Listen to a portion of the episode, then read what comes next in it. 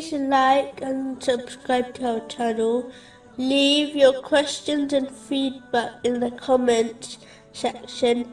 Enjoy the video.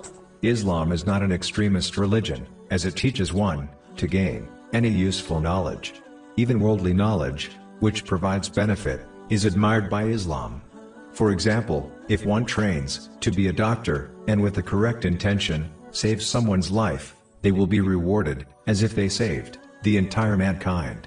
Chapter 5, verse 32. وَمَنْ أَحْيَاهَا فَكَأَنَّمَا أَحْيَا النَّاسَ جَمِيعًا.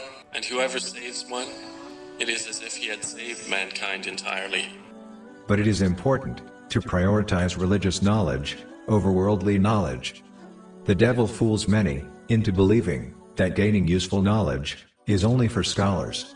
This is incorrect, as obtaining useful knowledge is obligatory on all Muslims, according to a narration found in Sunan Ibn Majah, number 224. The devil convinces worshippers into believing that their worship is superior than gaining knowledge. This is incorrect, as deeds are dependent on knowledge, whereas knowledge is not dependent on deeds. It is important to stress that the successful are those who acquire the correct knowledge and then act on it by performing righteous deeds. One cannot get close to Allah, the Exalted, without knowledge. This is one of the major reasons why many feel disconnected from Allah, the Exalted, even though they worship Him regularly.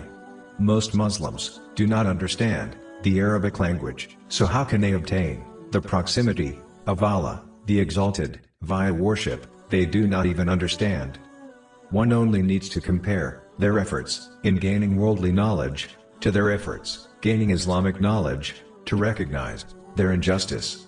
They claim to love Allah, the Exalted, and the Holy Prophet, peace and blessings be upon him, but cannot even take 5 minutes out of their day to learn a few words related to Islam. In the early days, a student of Islam had to journey for most of their life in order to gain knowledge, whereas today, a student does not even need to leave their home. This does not mean one should turn to unreliable and uneducated sources for information, but instead, to educated and respected scholars.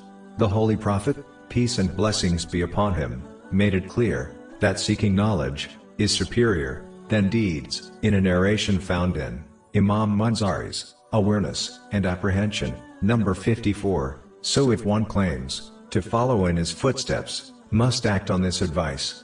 Chapter 39, verse 9. قُلْ هَلْ يَسْتَوِي الَّذِينَ يَعْلَمُونَ وَالَّذِينَ لَا يَعْلَمُونَ. Say, are those who know equal to those who do not know?